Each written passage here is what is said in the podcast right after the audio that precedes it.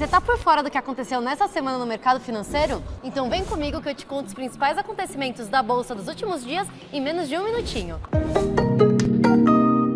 1. Um, empresas de vários setores vieram aqui nessa semana comemorar aniversário de 15 anos de listagem na Bolsa do Brasil. As construtoras Tenda e Iven, o Banco Paine, o Banco ABC, a Cogna Educação, a CLC Agrícola, a Triunfo, a Minerva Foods e o PDG apertaram a campainha para celebrar esse marco.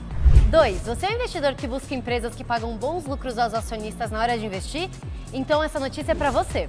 Publicamos as 15 empresas que mais pagaram dividendos nos últimos 12 meses lá no site Bora Investir.